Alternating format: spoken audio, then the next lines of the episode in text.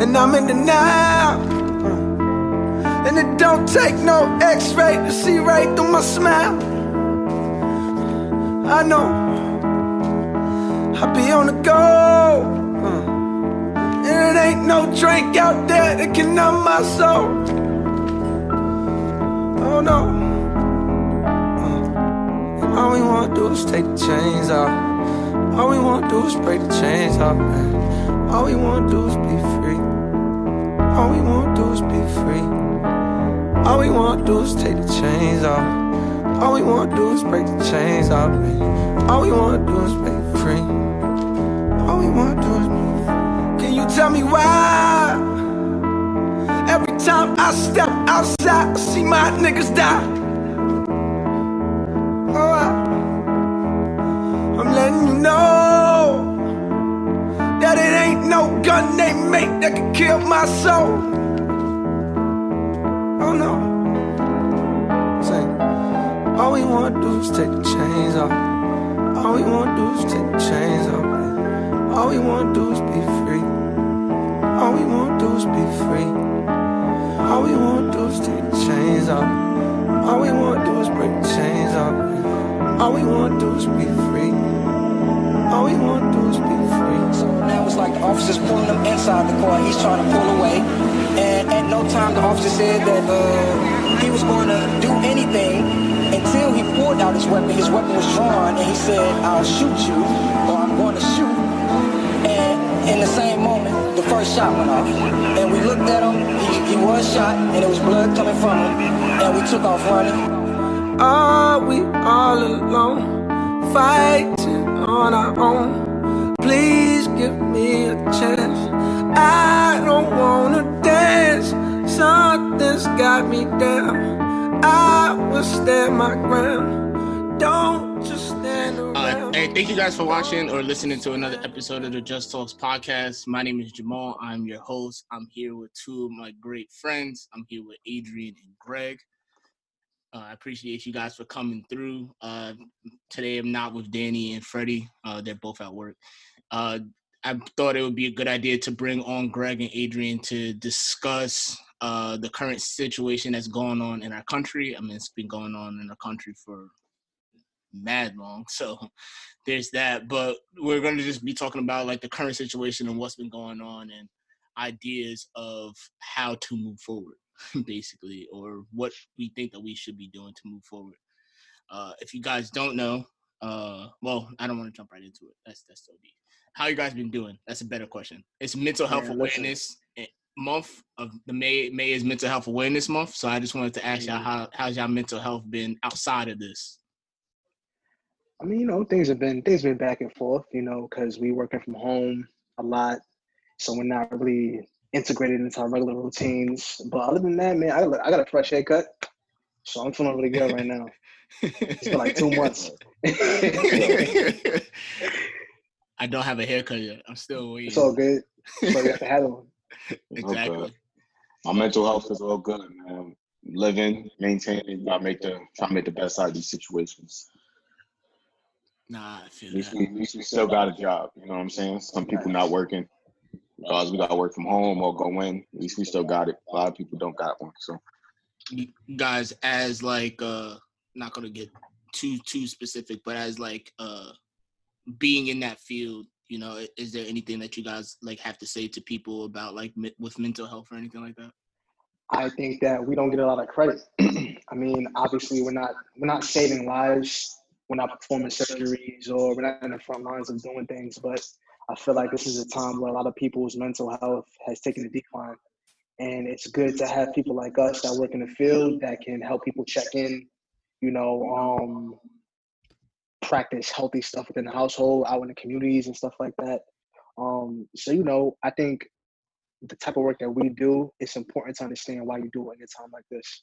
If you don't really have a purpose for what you're doing, then, you know, you might get depressed, and you might get, you know, you might say, "F it, I don't want to do this type of stuff anymore." But you just got to remember what you're doing it for. So shout out to all the mental health workers out there that's, you know, helping people stay sane, you know, through these hard times. Nah, it's definitely. Yeah, what I tell my clients, you know, a lot of them, anxiety is through the roof right now through this. You know, a lot of them, the weather's getting better, so a lot of them aren't as cooped up in the house and depressed as they were. But, you know, I just reassure them that we are here for them and that they have the support and help if they need it. You know, we give them the resources that they need to get food or, you know, to get the mental health care that they need. We're kind of starting to open things back up out here. So we're going to start opening doing our group therapy a little bit more through Zoom, or if we're going to do them outside, make sure everybody's spacious and have the, you know, the social distance and everything. So, you know, just reassuring them that they have that support, because a lot of them are alone and feel like they don't have the, you know, the people that they need to, you know, get them through this time.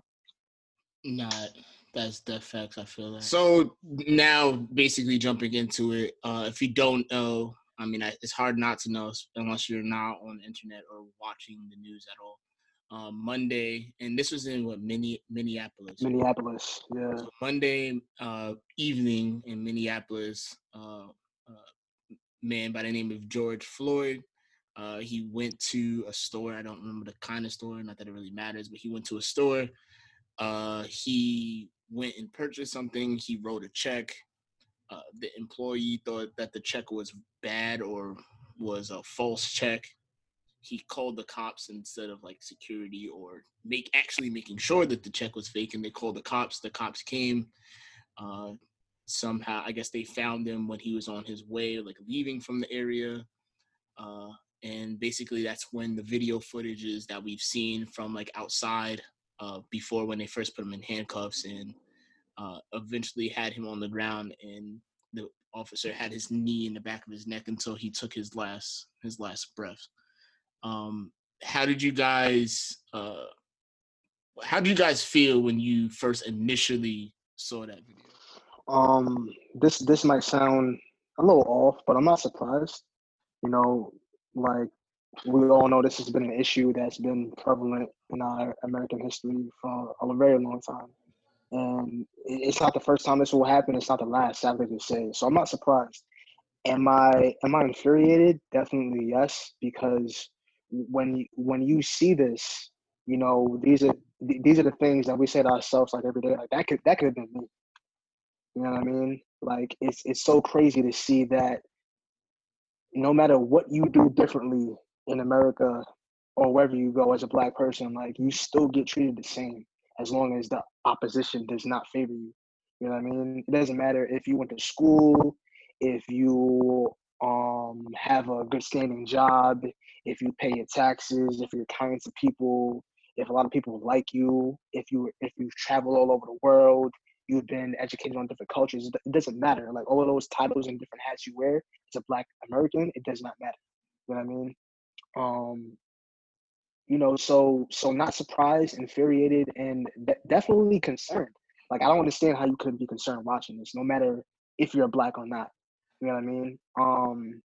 You know, we're all human beings, and it's sad to say that we really don't have a good grasp on how we should be treating each other. You know what I mean? Mm-hmm. So emotionally wise, those are the three things I would label. For me, I would say first thing that came to mind was I was disgusted. You know, just to see the lack of regard to human life. You know what I'm saying? It was just no remorse on that man's face, and then, you know, like A said, to piggyback off that, I wasn't surprised at all. You know, this is something that we done seen even more prevalent during our era because of social media and of recording and stuff. But this is something that's been going on when our grandparents were our age and long before that. And, you know, I just think that this goes to show you how much of an endangered species that we are as black men in America. And, you know, he just put it on, you know, they just put it on Front Street and made it even more mainstream now. And I think that they need to be held accountable for what they did. No, yeah, I definitely feel that, especially when you get into watching the video, you know, you can see like the lack of like care. Like, people are standing there explaining like, hey, like, he's saying he can't breathe. He's not resisting arrest. You guys have him restrained already. Like, he's not resisting. He's just saying he can't breathe. Let him breathe. Like, let him up. Stuff like that. And where does the responsibility come from? I want to get into the video, so I'm jumping a little bit, but That's what was running through my head when I was watching it. It was just frustration of just the situation. But like similar to what you guys were saying, like it's disgust, like you said, Greg, for me. And then it was just the other idea of just not having, I didn't really have any words for it. You know what I mean? Like, I know, like, with doing a podcast now, like, I know that people might be expecting us to talk about it and stuff like that, but I didn't really have words for it because it's not something that, it doesn't surprise me anymore. It's just something that it's bad that I'm becoming numb to it, and I don't want to become numb to it because it's something so serious, but that's how I feel. I feel like I'm becoming numb to it because when I see it, it doesn't hurt me the way that it did before, which is sad to say. It sounds bad, but when you see it so much, it's like, well, how else do you feel? You know what I mean? You just start to become infuriated. Oh, my bad, cut you off. Go ahead. Nah, you can go. And the other thing that kind of makes it bad, bro, it's like you see these things and you like already have in the back of your mind, nothing's gonna get done. You know, we done seen time and time again, black men get killed and by the hands of police and nothing's been done. These guys get a paid vacation. You know, they call paid administrative leave, but it's a paid vacation for murder, basically. You know, you're murdering people, assaulting people, and, you know, you get paid time off. And I just think that at this point, like you said, it was a loss of words. I think it's just because we tired of talking, you know. You protest and you may riot, but, you know, they obviously, that ain't getting to them. So, I mean, I know I'm not condoning violence, but, you know, at this point, we might have to look at it from an eye for eye mentality and just take that for face value. And then whatever they got to do, they got to do. You got to handle your business. You know, if a cop is threatening your life and you got to defend yourself, so be it, whatever that entails. Yeah. I saw a video of these guys. I don't know if y'all saw it. I should have sent it to y'all, but there was this video of people in DC, I think it was. And this guy was about to get arrested or in the process of getting arrested, but there's like mad cops and it was one guy. And you just see these guys come out of nowhere and they started like pushing, and they basically started out like a whole all out like brawl with the cops right there in the street. I mean, ultimately they all got arrested, but you know, it doesn't look as bad when it's a bunch of people, you know what I mean? If you can get what I'm trying to say, and it's six people on top of one person compared to two people on each of the other people. That's what it ended up coming down to, which looks a lot better, and it's not as drastic, and the situation and the outcome can be a little bit more. I mean, people going to jail, so it's not positive, but you get what I'm saying. It doesn't come out to something ending fatal, which is what these situations always somehow, some way come out to. I feel like we're now living in an era where, like, again, like, because we, like, us three, you know, people that look like us, we're emotionally attached to the situation. You know, some of us do feel numb, and I feel the sad part about this is that, like, me and Greg were talking about it, and like he said, protests are not working. You know, certain platforms are not working. We're trying to be civil about stuff like this, and it's just not working. And I feel like what might end up happening is that we get perpetuated back to this whole stereotype of being barbaric and being outlandish, and we don't know how to act because people are going to start reacting to this type of stuff, like, in ways that it's not going to be good for other side, you know? Mm-hmm. But it brings up that question, like, what is necessary? You know what I mean? Like, what is going to be necessary moving forward as people? Like, if we see something, if me and Greg see something like that, do we intervene? You know what I'm saying? Do we take the hit for the day and say, hey, fuck it? You know, if this person is gonna go to jail, like, we gotta go to jail too, just off the strength of, like, that's our kinfolk.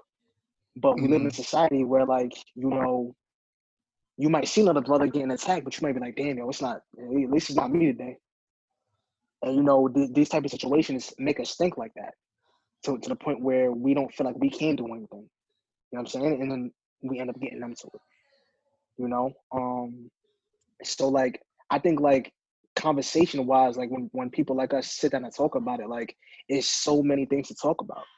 And there's so many opinions to be had. But, like, for sure, I fear that you'll start seeing more violence as the years go by with stuff like this taking place in America.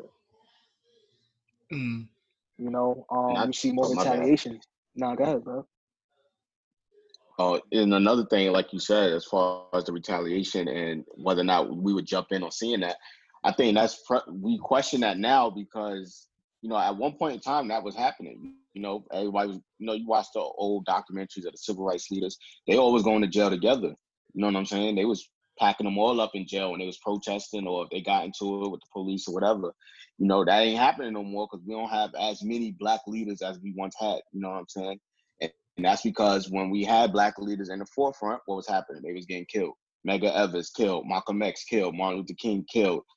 Stokely Carmichael, he had his issues and stuff. You know what I'm saying? We had things that was like going on. You know what I'm saying? And, you know, the ones who was trying to get us out of that mentality and letting us had us all having unity and banding together, they always getting killed or getting put in jail or getting exiled from the country. There's a whole bunch of other things going on. So we don't have, you know, we don't have those leaders. And, you know, so you question whether or not it's even worth going forward or worth stepping in, because when you saw the people who were stepping in, they in a casket now. You know what I'm saying? So it's like, I jump in and save this man's life, like the black man who was trying to intervene during the video. If he would have jumped in and just snuffed the cop who had his knee on his neck, he would have stopped, he would have saved that man's life, but he would have been in jail for assaulting a police officer. So it's like, how do you make that decision? Yeah, you know. Because that's what I was waiting for the whole time. I'm not going to lie to you. I'm sorry, I didn't mean to cut you off. But like, that's what I was waiting for the whole time. I thought that that's what was, like, was going to happen, you know, because he was talking like that that's what is going to be his next move. Because, I mean, we don't know if that what he was saying about the training and stuff was actually real on his half. But, like, he sounded like he knew what he was talking about, you know. So I thought at some point he was starting to get a little bit more angry and a little bit more frustrated. I thought that he was going to step up, and I thought that it was going to be like a big fight. I didn't know that ultimately when I was watching it the first time, I didn't know that I was about to watch a man lose his life right there. I had no idea.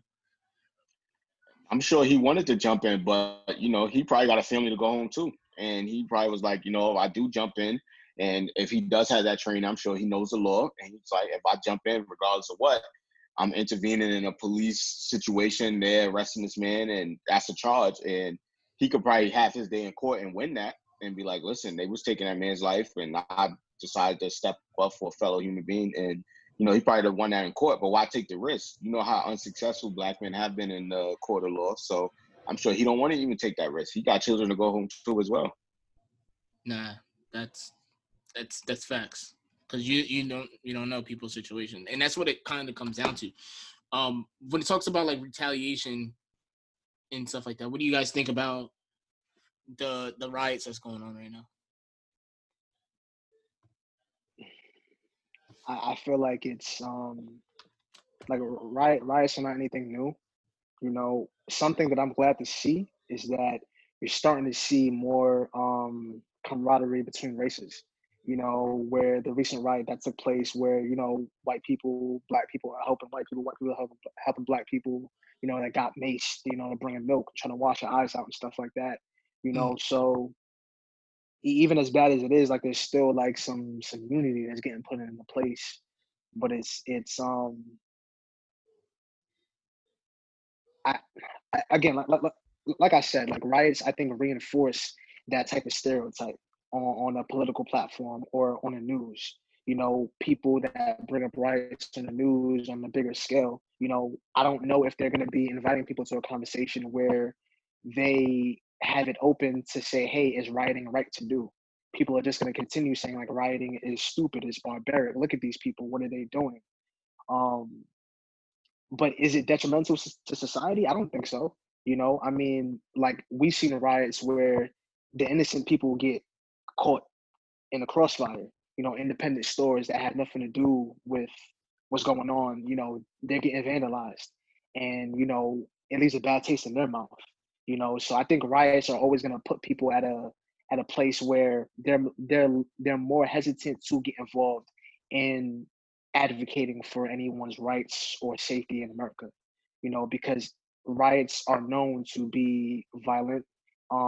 And the people who started are known to pretty much fail. in the process, you know. So, you know, what do we do besides that? I don't know. And I'm all for the riots, to be honest with you. I think that, you know, but like A said, they seem to fail. And I think the reason why they fail is, like he said, they attack the people who have nothing to do with it. You know what I'm saying? Like, y'all going to, like, I don't know if y'all seen clips of, like, the Rodney King riot.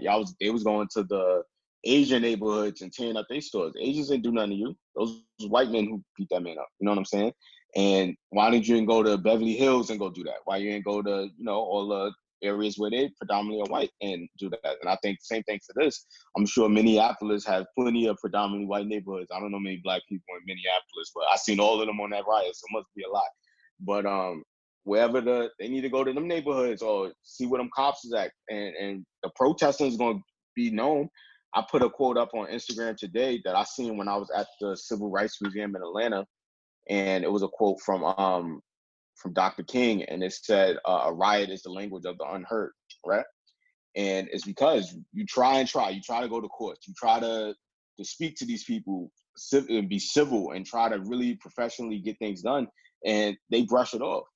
It doesn't get put on notice until you bust some windows open, light some fires, and attack some people. And like A said, we get looked at as monkeys and animals and barbaric and everything. So it's like, it's a lose-lose situation. So if you're going to hear me more doing some damage, then I'm going to do that rather than you ignoring me when I talk to you peacefully. Nah, that's facts. I'm kind of torn between with riots because like I agree with what you're saying, but I mean, I guess it's what you're saying. It has to be like with a focus, because if there's no focus with it and you're just rioting to riot, there's no direction. It just looks like you're wild. Because like people started to say, because like I said, I should have looked to see which store that was, but like you see like some of the stores and stuff that they're tearing up and destroying, and it's like at the end of the day, like what does that do specifically? You know what I mean? Now if it was those officers' houses and those officers' cars or other or regular police cars and stuff like that, which I do see videos of that as well, like those are focused. You know what I mean? And it's trying to proving a point. But when it comes to like just local businesses, like I don't see why AutoZone and Target had to get set on fire. Like what does that have at itself at the end of the day? You know what I mean? Like it just showed that you guys decided to go wild. And on top of that, like you were saying, you do see everybody. It's not just black people. It's not just Spanish people.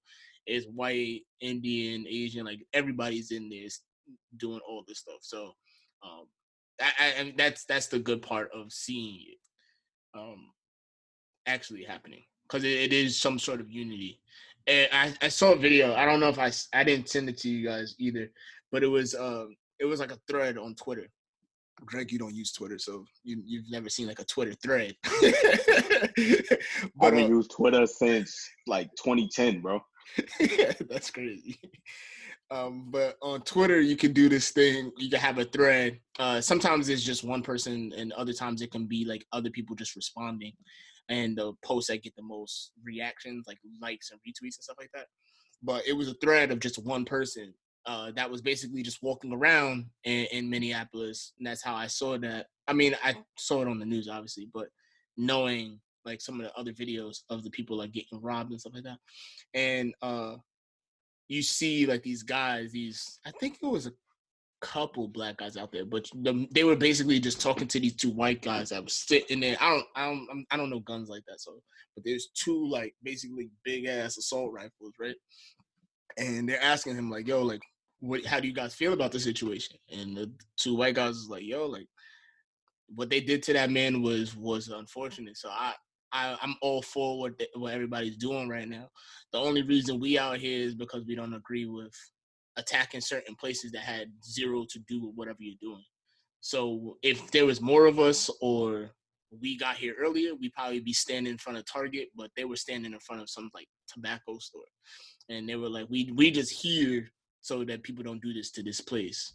But we all for whatever, as long as y'all have a focus on what y'all doing, go at it. And So it just shows you that it's bringing people together, because it's a lot of people that are tired of it, of all races. You know what I mean? I'm seeing online everybody talking about it. Everybody. I think what will help is, like, you know, at these protests, and which may turn into riots or just riots, period, blank. I think that more people who have, like, political stature should get involved and help mold the situation. You know what I mean? If a bunch of people are getting together and they're passionate about something, like, someone should step in and be the voice of reason. Even if they're not entirely successful, I think that more faces that are in law, are in politics, mm-hmm. you know, that we don't really know about. We only hear about them in these small cases of things that happen and they're successful. Like, they should be creating more platforms for people to actually meet and discuss these things. Because we don't hear from your everyday citizen. We only hear from people who have money or have some type of stature. And if that's the case, then we need to hear from these people more. You know what I'm saying? Because they already had their foot in the door. And I'm not saying that there's not people that are involved with government and law that aren't talking about these issues, but I feel like when it comes to the streets, like, there are people who would be safe out there doing what they do, and they should get more involved in it so we can hear more of a, you know, civil sound to what's going on. Mm. You know? Like, we see it at different elections where, you know, certain parties have people come up and talk about what they feel about their political platform. Like, we should do more of that stuff, not just at election time. You mm-hmm. know, that's just another, like, food for thought right there.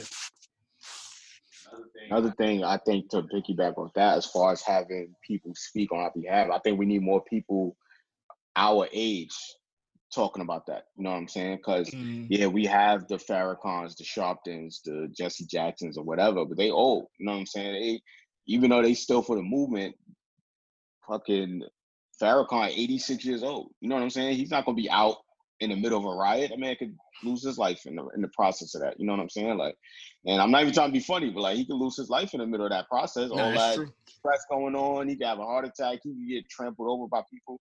You never know, you know what I'm saying? And I think more young people our age, because we can appeal to our generation more. Because how many times y'all was in high school, your parents to tell you something, you brush it off. As soon as your man's from school say the exact same thing, you like, oh, all right, so it's true. My man said it. Because you think, oh, my parents don't know what they're talking about. They old. Yeah. That's what people thinking. They like, oh, here's these old dudes just barking, telling us what we should be doing, pull our pants up, do whatever. This is what we should be doing for black people. But when we get more people our age doing that, I think it'll resonate more. You know what I'm saying? Nah, that's facts. Do you think... I've been sitting there thinking about it. I watched this long... I've rewatched this interview. I've watched it a few times. I don't know why, but I've watched it so many times. J. Cole and Angie Martinez. I shared it on my my personal Instagram today. It's an interview that I watched a few times because he did this performance of the song that I'm used. You guys didn't know this because only for people that's watching it, they gonna see the post-production stuff. But the song that I used in the beginning of this is a song that he performed at David Letterman. He made this song. No, not Cage Bird. It was "Be Free." He performed this song on David Letterman. It would be 6 years now because it was when his album "Forest Hills Drive" came out in 2014. Before he had the dreads. Yeah, right before he had the dreads. What was the kid's name that they killed in Ferguson, North Carolina? Mike Brown. Yeah. So he did this performance then about being free and stuff like that. But the point of what I'm trying to make is, I watched this interview and he was talking to Angie Martinez and they were going over this. And it was the idea of, he had said something about being interviewed when he went to Ferguson, because when he went, he didn't go there to be interviewed. He just wanted to be with the people and feel what the people felt. He didn't go there for publicity. He didn't go there with cameras. Like, he's J. Cole. He could have did that stuff, but he didn't do that. He didn't go there for that. We would have never known if people didn't put him on camera. And he said he didn't want to speak. And Angie was like, you have to. Like, you have to use your voice because people look up to you and people listen to you when you speak. And he related it back to something that that Pac said when Pac was alive. And Pac was like, I might not be the change, but I'll be, paraphrasing, I might not be the change, but I'll be the what sparks the change. I can say something that'll spark the change into the next generation. And so they were talking about stuff like that, and they were talking about like what is it that we do, you know what I mean? And he was like, we all get caught up in the idea of we care so much. Like, we will do something like this. We'll talk about it. We'll have this like forum or whatever, and we'll talk about it. You know what I mean? But then real life starts to set in. We could care so much, but caring for this doesn't pay our bills, doesn't keep our lights on, doesn't make sure that we have food on our stomachs. Like, we still have to do all this other stuff. So what is it that we do where we're able to do both? And that was kind of like my question to you guys, is like, how do we keep that focus on doing both? Like, what steps do we take on to make sure that we're able to do both and do something further than just talking about it? Because at the end of the day, right now, that's all that the three of us are doing. You know what I mean? So like, do you guys have any ideas or any thoughts of what you think that we should do? I always feel that you have a decision. Anybody can make money, right? We can do multiple things to make money.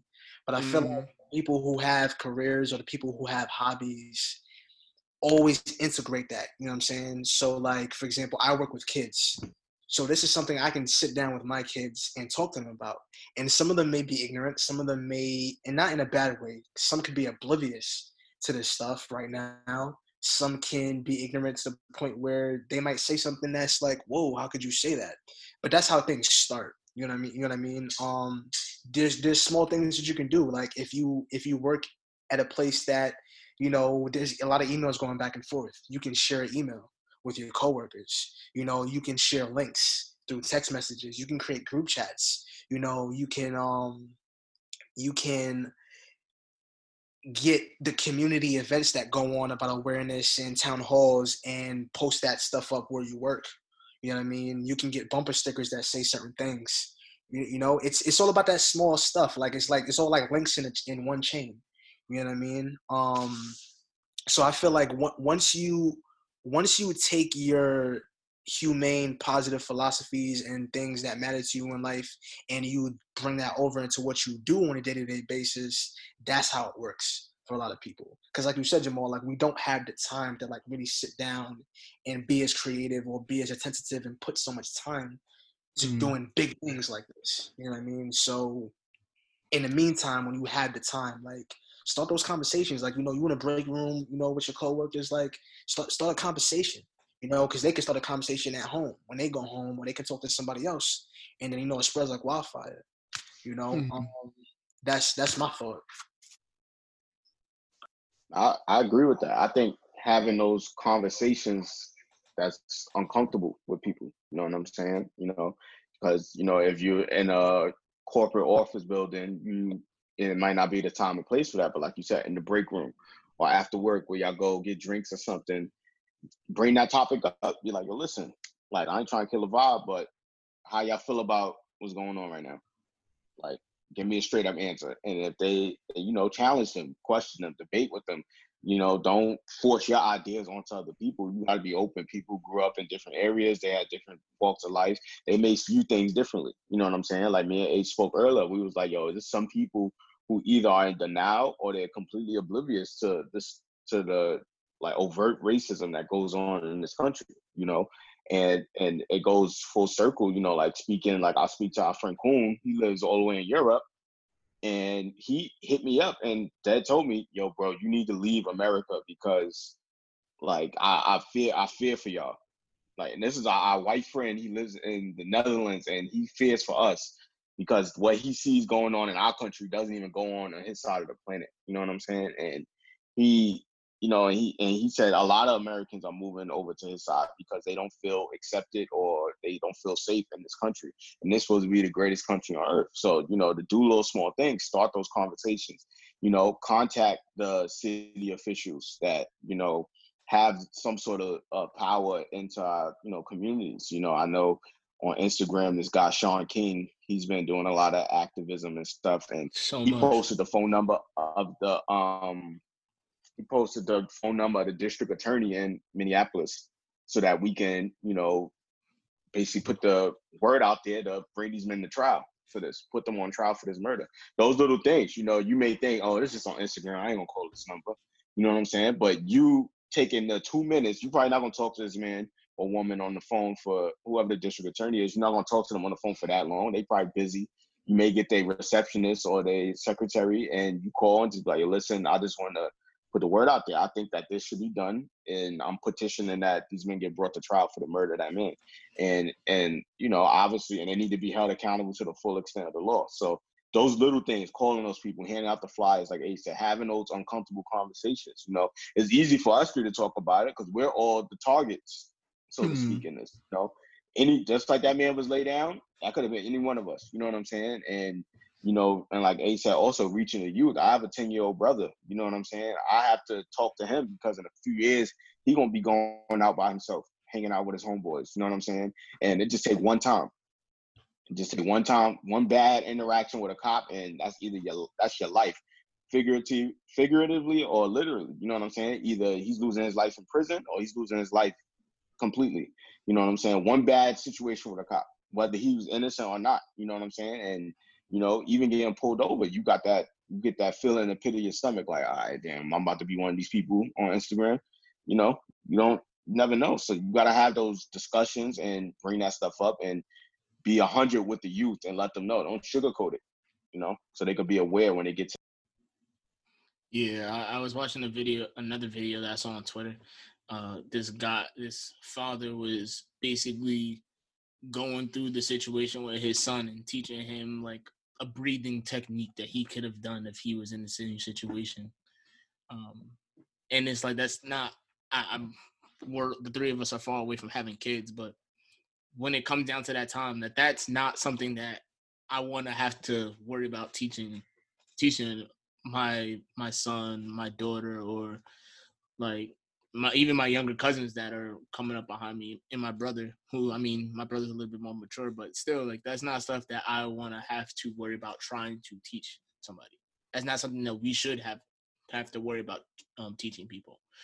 I kind of wanted to focus it on black and blue thing, because I wouldn't necessarily say, I try not to get into most of the cases are always with cops, you know what I mean? Not saying that there aren't any situations when it's not cops, because we did have the situation that happened months ago that we actually just heard about recently. And that was more or less of a black and white thing. But most of the time it is a black and blue thing when it comes to, like, just the badge. And that's like I said, it's not something that I want to try to teach people, you know what I mean? Do you think something that I've heard a couple times, do you think that it's kind of hard in New York because the city's so big, but do you think that having certain police officers police certain areas make a difference? Like, basically, with, like, the post office, I applied for the post office once upon a time, and I almost worked there. So once upon a time, they tell you that when you work for a post office, you mainly deliver in your neighborhood. You don't deliver in, I wouldn't go and deliver in Beverly Hills if I live over here, you know what I mean? Do you think that should be something that they would do would make a difference? So for example, if you have a population of African American police officers who live in Brooklyn, they work in different areas of Brooklyn. Mm-hmm. That's not a bad idea, but here's something. So I'm pretty sure, Jamal, you've seen it too, because me and Greg was talking about this earlier today. It's a video of a black police officer getting rocked by a young boy in a park because he's pressing him about playing ball. And granted, like, I'll probably never be that ballsy, I'm not gonna lie to you, because I don't know, I feel like I'm more, I wouldn't say more smart, but I'm just more careful when it comes to stuff like that. Yeah. But the young man is not coming from a crazy place, because he's looking at another black man who has to be aware of police brutality in America. Yeah. And you're coming, I don't know if that police officer was from the neighborhood or not, but you're in a neighborhood where you see a kinfolk and you are showing complete disregard. There's multiple ways of doing your job as a police officer. Yeah. So many ways you can do it. You know what I mean? And he chose to do it in a way that spoke disrespect to the young man. Because they don't have to be cousins, brothers, or whatever the case might be. But you black and I'm black. We both know here. We both here. You understand what the state of this whole thing going on with America, with racism in America. So how could you advance to me in a fashion that tells me that you probably don't even care? You know what I mean? And I would love to hear that officer speak up and really talk about what goes on in his division where he works at and how he views what's going on, because I would really like to know where he was coming from with that, you know? Yeah. I feel as though when it comes to white officers, I feel as though like it wouldn't benefit the white neighborhoods, because I feel like there's gonna be black people that might be rolling through some of these neighborhoods at some point. You know what I mean? And those officers might look at like a person of color and be like, oh my God, like I've never seen you here before. So next thing you know, they chasing that person into the next neighborhood. Mm-hmm. Or they calling officers in the next unit like, yo, you gotta find this person and da da da da. You know what I mean? I think it would have worked better for the black community if black people started seeing more black officers and black officers started being more integrated into their communities and really take a stance when it comes to teaming up with an officer who may be Latino or they may be white or, you know, Asian. You know what I'm saying? Because I think that when we see a lot of videos of brutality, you see the ethnic officer right there. You see them right there. And what is that conversation like when you get back in the squad car? On the way to the precinct. How does that look? I always wondered that when seeing these videos, and I always wondered like, what is y'all conversation? Like, what do y'all say to each other? You know, like what is it that you possibly say to each other? Like I saw another one when the guy had him pinned down and the guy, he said he shot him, and then the cop just grabs his gun and bah, bah, and that was it. And my question is like, when y'all was riding back after the emergency people came and picked this guy's body up and stuff like that, like when y'all on the way back to file the paperwork, like what are y'all saying to each other? What is y'all conversation from here on out? Like, how do y'all look at each other? They laughing. And I'm laughing right now, but I'm not laughing like that. Like, I'm laughing at that idea of like, how do you have a conversation with each other after that? I feel like, you know, you don't want to jeopardize trivial things for your career. You know, when you have a plan about what you want to do with life, but it's like, I'm pretty sure we've all had that time where we were working at a job, whether it's a career or not, and you just come to that point where you're like, yo, I can't be down with y'all. Mm-mm. I see how things is going. I got to go. Mm-hmm. I can't be a part of this organization no more, you know, because you guys are doing things that's not right. And I've spoken up about it 5 times. But like you said, Jamal, these are not things that you should even have to speak up about. Like, it should be, like, basic common sense. Like, yeah. You know? But, you know, people do speak up about these things, and they don't see no change happening. So, you know, if I was a police officer and, you know, my partner or my precinct that I'm working for, like, I can see them practicing justice every day. I can't be a part of that faction no more. Mm. Because I'm jeopardizing who I am as an individual. You know what I mean? For what? For some money? I could go make money doing something else. You know? So, yeah, man.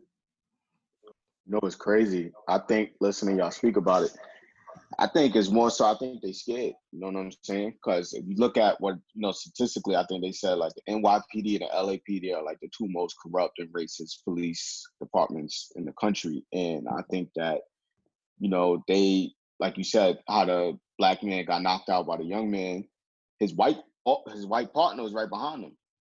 He's showing off. He's trying to fit in, because when they go back to the precinct, he's getting faced with the racism that we get faced with outside. So in the department, these black officers are getting faced with the racism, the discrimination by these white officers. And when they get out in the field, they want to show off and prove themselves. They want to, you know, they're trying to prove themselves. So they acting out. And, you know, he faced the wrath. He caught a two-piece and a biscuit, and he faced the wrath for that. But that's what you get for showing off. You know, now if he would have handled it the right way and just talked to the young man, like, yo, listen, you know, I understand, you know, y'all want to play some ball and just get out there, but we really can't have that right now. Can y'all please just, you know, just congregate somewhere else and just respect the social distancing? That's all he had to do. It's all about your approach. But when they come, hey, what the fuck y'all doing? Get on the ground. That people gonna react like that. People not supposed to be talked to like that. So, and you gonna meet me with disrespect. I'm gonna have to give it right back to you. Because some people don't care about that badge or that guns. There's some people out there in the world, like me and Abe was talking earlier, who really don't care. There's some people in the world right now in the hoods who, if a cop comes up to him, he might shoot him in his face and go to bed and not have an issue with it. But you know what I'm saying? All that's gonna get portrayed is, oh, young black man killed police officer with no regard. But when this stuff happens and it's flipped, it ain't nothing. And like you said, other minority officers need to step up as well. The black officers, the Latino officers, the Asian officers, the man George Floyd who got killed. The Asian officer was sitting there letting it happen. He wasn't even watching. He had his back to him. He never turned around. He could have easily told that man, yo, get off his neck. When the paramedics came, he kept his knee on that man's neck. They checked his pulse with the man's knee still on his neck. You know what I'm saying? They didn't even tell him to get off. Thank you. Which is crazy. As a paramedic, at what point they didn't tell him to get off? Exactly. At what point is this going to stop? The female firefighter, she came and she has they get EMT training as well. Yeah, they have to. Yeah. She knew that man was unresponsive. She knew that was a deadly hold to be having on this man. This man is handcuffed on the ground. There's no reason for him to even still be on the floor. Pick him up, put him in a car if you're going to arrest him. You know what I'm saying? I watched the full video of when they pulled him out the car, and it was from the camera of the store that called the police on him. It was like a corner store. You know, y'all pulled him out the car. He wasn't resisting at all from the jump. And he was on his feet when he got the car. So y'all threw him to the ground and then proceeded to do that. Y'all already had malice in your mind from the jump. And it's... Yeah, nah, that shit is it's crazy, especially because like there's been so many cases, and it's wilder when you look at some of these cases and you see that the people that are the people that commit it's a crime. So the people that commit these crimes and do these things to these people are people that already have track records of doing stuff in the past, and their offices don't really care until it's completely in the public. Like when we were talking about that situation, I think that was in the Bronx or somewhere in New York, where that cop flipped that kid, you know, and was sitting on the kid's neck, you know, and he was on video, and he basically showed like he didn't care or whatever. The question becomes like, that guy, he had like a long list, and he's cost the department hundreds of thousands of dollars over the years. And it's like when you have these cases, and the same thing with this guy, they posted his track record and stuff that he's done over the past years. And it's like when you have these long track records, like why, when we do something at work, if you do something too many times, you done. You clipped. So why is it that as a police officer can you make that many mistakes? Because that's what they call them. So why are you able to make that many mistakes and just act? It's just a pat on the back. I mean, now he got arrested, which is a little bit different. I mean, not arrested, but he got fired. But why did it take this for him to get fired when he has a track record? And that's not just him. That's all cops. Oh, my bad. You know why that is? Because they investigate each other. You know what I'm saying? When this stuff happens, it's the police, that police department that they work with are investigating these crimes. So it's like, you know, if I go to court for a crime and all of y'all are the jury, y'all really think I'm gonna get, y'all gonna call guilty on me? Like if the 12 jurors is all my homies or all people I know for a while, y'all really gonna throw me under the bus like that? You know what I'm saying? So that's why they need to have outside departments or whoever. Like I know they said the FBI is investigating this murder, which is good because taking it out of the department. Stuff could get swept under the rug and just settled it out with a check. No, there's no amount of money that could equate to a human life. You know what I'm saying? So you gonna write this man, George Floyd's family, a check for however many millions of dollars, and that ain't gonna bring that man back. Yeah, that's gonna help his children and his family, but that ain't gonna bring that man back. No, not at all. What I was gonna say was, like, to piggyback off G, was like, you gotta look at who's the top dog, who's facilitating, who's getting all these officers in the conference room, and what type of conversations they're having. Because they are investigating each other, and they all patting each other on the back and looking out for one another, which is not wrong. The philosophy of looking out for people that you work with is not wrong, but what you're looking out for people for, you know. And I think that at that junction, someone else needs to come in and reevaluate that. Like, I know at my job, one of the questions I have when I see or hear about staff doing some ridiculous things, I'm like, yo, what was the interview process like? What questions were asked when you put these people on the team? You know what I'm saying? Did they ask about their past, their beliefs? Yeah, like, these are all questions you should really be putting on the table, because your job is to protect and serve the public, which means that, especially in, no matter where you go, but where we come from New York City, one of the most diverse cities in America, like, this you don't have the right to be biased. You can't tolerate that at that level of a career path. You can't really operate like that. You know, you may not want to work in certain areas, or you may not want to work with certain people in your department because of their religious beliefs or their practices and whatever the case might be. But when it comes to treating human beings as human beings, there's no question about that. Exactly. It's not even up for debate. You know what I mean? Nah, that's facts. I had another question for y'all, of something that y'all would like to see, whether it's the government as a whole, which I guess it would be the government as a whole, do to make people a little bit more comfortable with law enforcement.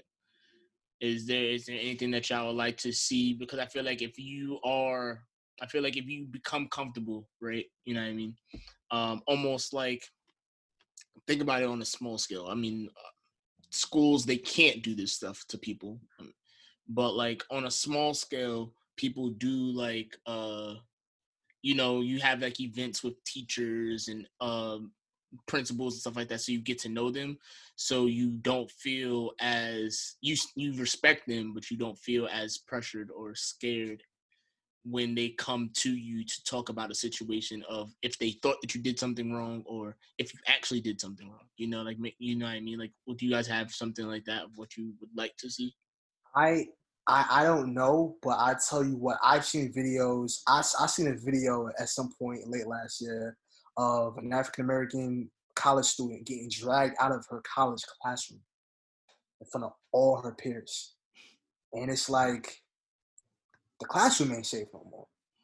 You know what I mean? And at my job where I work with kids, there's been conversation about that, because some of the kids that I work with, they go AWOL, they run away from the program, and they have to get brought back by police officers. And sometimes it's not the best interaction, because they're completely out of their window of tolerance. They're reactive, they're violent, and the police officers have to do what they have to do to restrain them.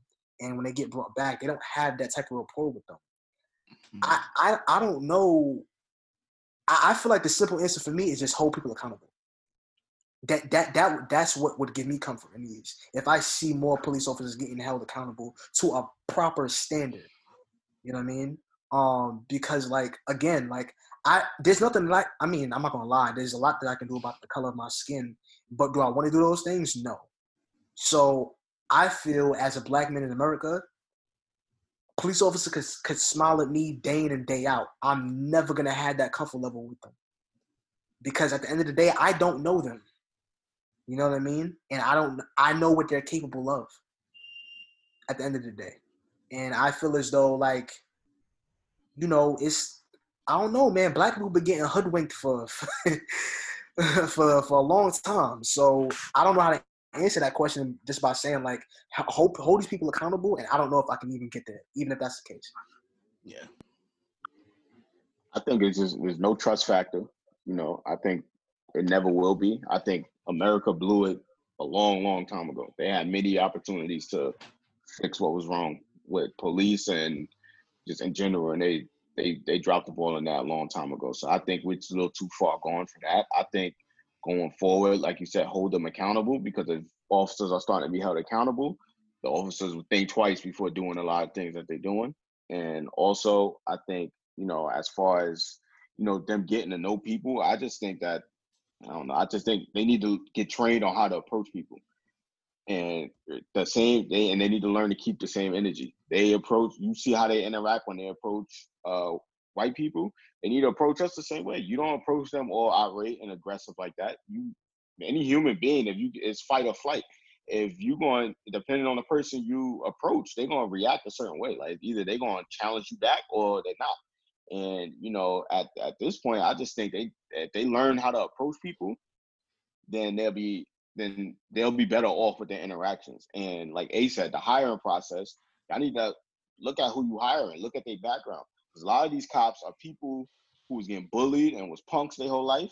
And then they join a gang, because the police department is a gang. They join a gang, and then they feel tough. And then they start feeling themselves, you know, they get the battery in their back once they put that vest and that badge and that gun on. So it's like, you killing us, and you more protected than I am. I'm sitting here I'm in my car, you know, I ain't got nothing on me, but you got a gun, a bulletproof vest, a badge, and a nightstick, and a taser and mace and all these weapons, but you scared of me. I make one false move and you gonna pull a trigger. Like, I don't get it. So see who you hire and check their background. Make sure their mental health is right, because a lot of these people are unstable putting on these police uniforms. That is super facts. And yeah, I don't want to just repeat what you said, but I don't think that that's something that they look into until after.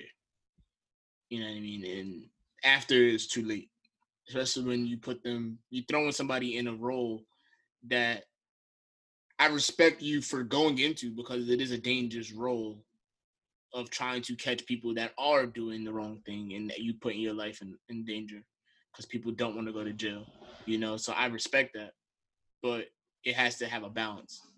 Like in the NFL, I mean, people in the NFL commit crimes all the time, but in the NFL, when they draft people, they go off of that. You have to be a good person first. Like, they look at all that stuff about you. You have to have some sort of common sense and stuff like that. You have to meet those ground level things. And it's like, why as a cop don't you have to meet those things? It's like they just worry about if you're able to do these certain specific things, like physically or mainly physically. At least that's what it seems. I don't see anywhere else as to where it's anything outside of that. You know what I mean? Do you guys have any like closing thoughts or anything that you guys want to bring up about this topic? Or floor is open for whatever y'all gotta say. I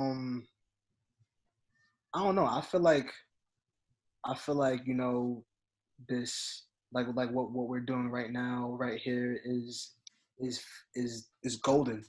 We, you know, and we've done this before. We've done this with Sandra Bland. We've done this with Dr. Sebi. We've done this with multiple other people. And I feel like what we do here is a reminder to people that don't stop.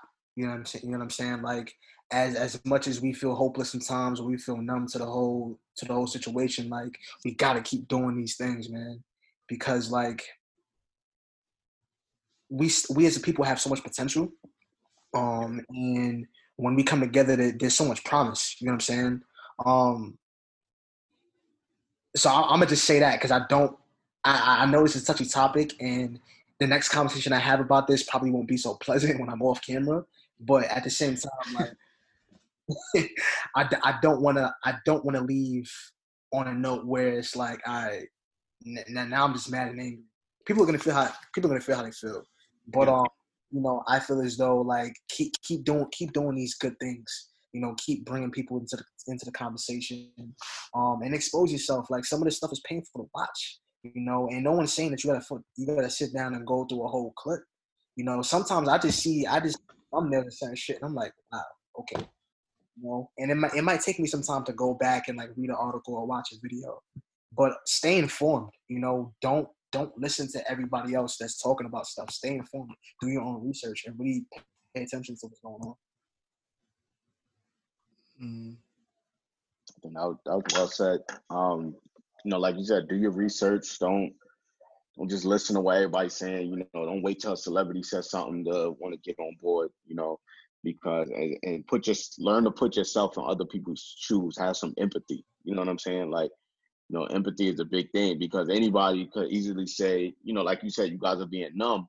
You know, put yourself in that man's shoes. That man probably was scared to death. You know what I'm saying? And he was a big dude. You know what I'm saying? He was a taller dude, everything. He probably one-on-one could beat that cop up. But at the end of the day, he's helpless. And, you know, he probably was scared to death. You don't know what those final, neither of us know what those final moments of life is like. And, you know, whatever emotions he was going through at that time, that probably was the scariest thing he ever had to deal with. And I think that, you know, you doing things like this, holding these forums and things to speak out about it, is very beneficial, because, like I said, this is coming from people in our age bracket, where you're all young men under 30, and we can reach the people our age and younger. You know, they'll listen to us more than they will listen to people our parents' age. And I think that, you know, if you can get in contact with more government officials, I don't know if you could get as high as to like the mayor, the governor, but if you could get some city council members, some senators or whoever, you know what I'm saying? If you could get in contact with those people, you know, send letters, send emails, and put it out there and let them know you would like to hear what they got to say on these topics.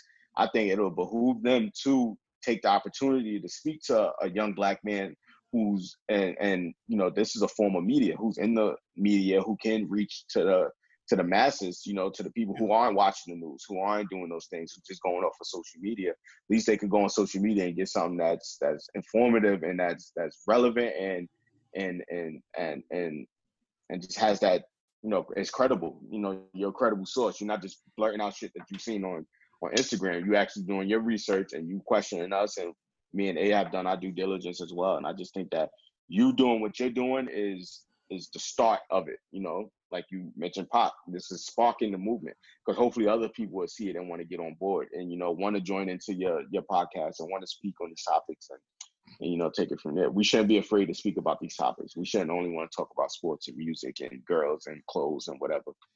Yeah, no, that's definitely, that's powerful. I'm going to try to keep doing stuff like this. I like you said, Danny and Freddie aren't here today, and I definitely want to have the same conversation with them. I mean, I know that they're going to feel the same, pretty much the same way, because I talked to Danny a little bit. Freddie always voices his opinion the same way. So this is something that I want to keep doing and reach out and ask people certain questions the same way and ask them if they take this into consideration when they make certain decisions in their lives. And moving forward, something I definitely want to see. Obviously want to see something, see change in. I shouldn't have as a black man growing up in America, I shouldn't have the thought in my head of questioning, do I want to bring kids into a world like this? You know what I mean? So it's something that I want to see the change, definitely see change in. You know what I mean? So, yeah. Yeah, you guys have anything else before I like close out? I feel like we touched on pretty much everything, and we said a good bit. So yeah, I want to thank you guys all for tuning in and listening to everything that we had to say today. Appreciate you guys all. Just prayers for all the families that are being affected by stuff like this, and just in general, you know, there's no like real happy ending to this. Thank you guys for watching and listening. Peace until next time. And I'm in the now. And it don't take no x-ray to see right through my smile. I know I be on the go, and it ain't no drink out there that can numb my soul. Oh no. All we wanna do is take the chains off. All we wanna do is break the chains off, man. All we wanna do is be free. All we wanna do is be free. All we want to do is take the chains off. All we want to do is break the chains off. All we want to do is be free. All we want to do is be free. Can you tell me why? Every time I step outside, I see my niggas die. Oh, I'm letting you know that it ain't no gun they make that can kill my soul. Oh no. Say, all we wanna do is take the chains off. All we wanna do is take the chains off, man. All we wanna do is be free. All we wanna do is be free. All we wanna do is take the chains off. All we wanna do is break the chains off. All we wanna do is be free. All we wanna do is be free. So now it's like the officer's pulling them inside the car. He's trying to pull away. And at no time the officer said that he was going to do anything until he pulled out his weapon. His weapon was drawn, and he said, "I'll shoot you," or "I'm going to shoot." And in the same moment, the first shot went off. And we looked at him. He was shot, and it was blood coming from him. And we took off running. Are we all alone, fighting on our own? Please give me a chance. I don't wanna dance, something's got me down. I will stand my ground, don't just stand around, don't just stand around. And as we took off running, I ducked and hid for my life because I was fearing for my life. And I hid by the first car that I saw. My friend, he kept running, and he told me to keep running because he feared for me too. So as he was running, the officer was trying to get out of the car, and once he got out the car, he pursued my friend, but his weapon was drawn. Now, he didn't see any weapon drawn at him or anything like that, us going for no weapon. His weapon was already drawn when he got out the car. He shot again, and once my friend felt that shot, he turned around and he put his hands in the earth, and he started to get down, but the officer still approached with his weapon drawn, and he fired several more shots, and my friend died. Take the chains off. All we wanna do is break the chains off.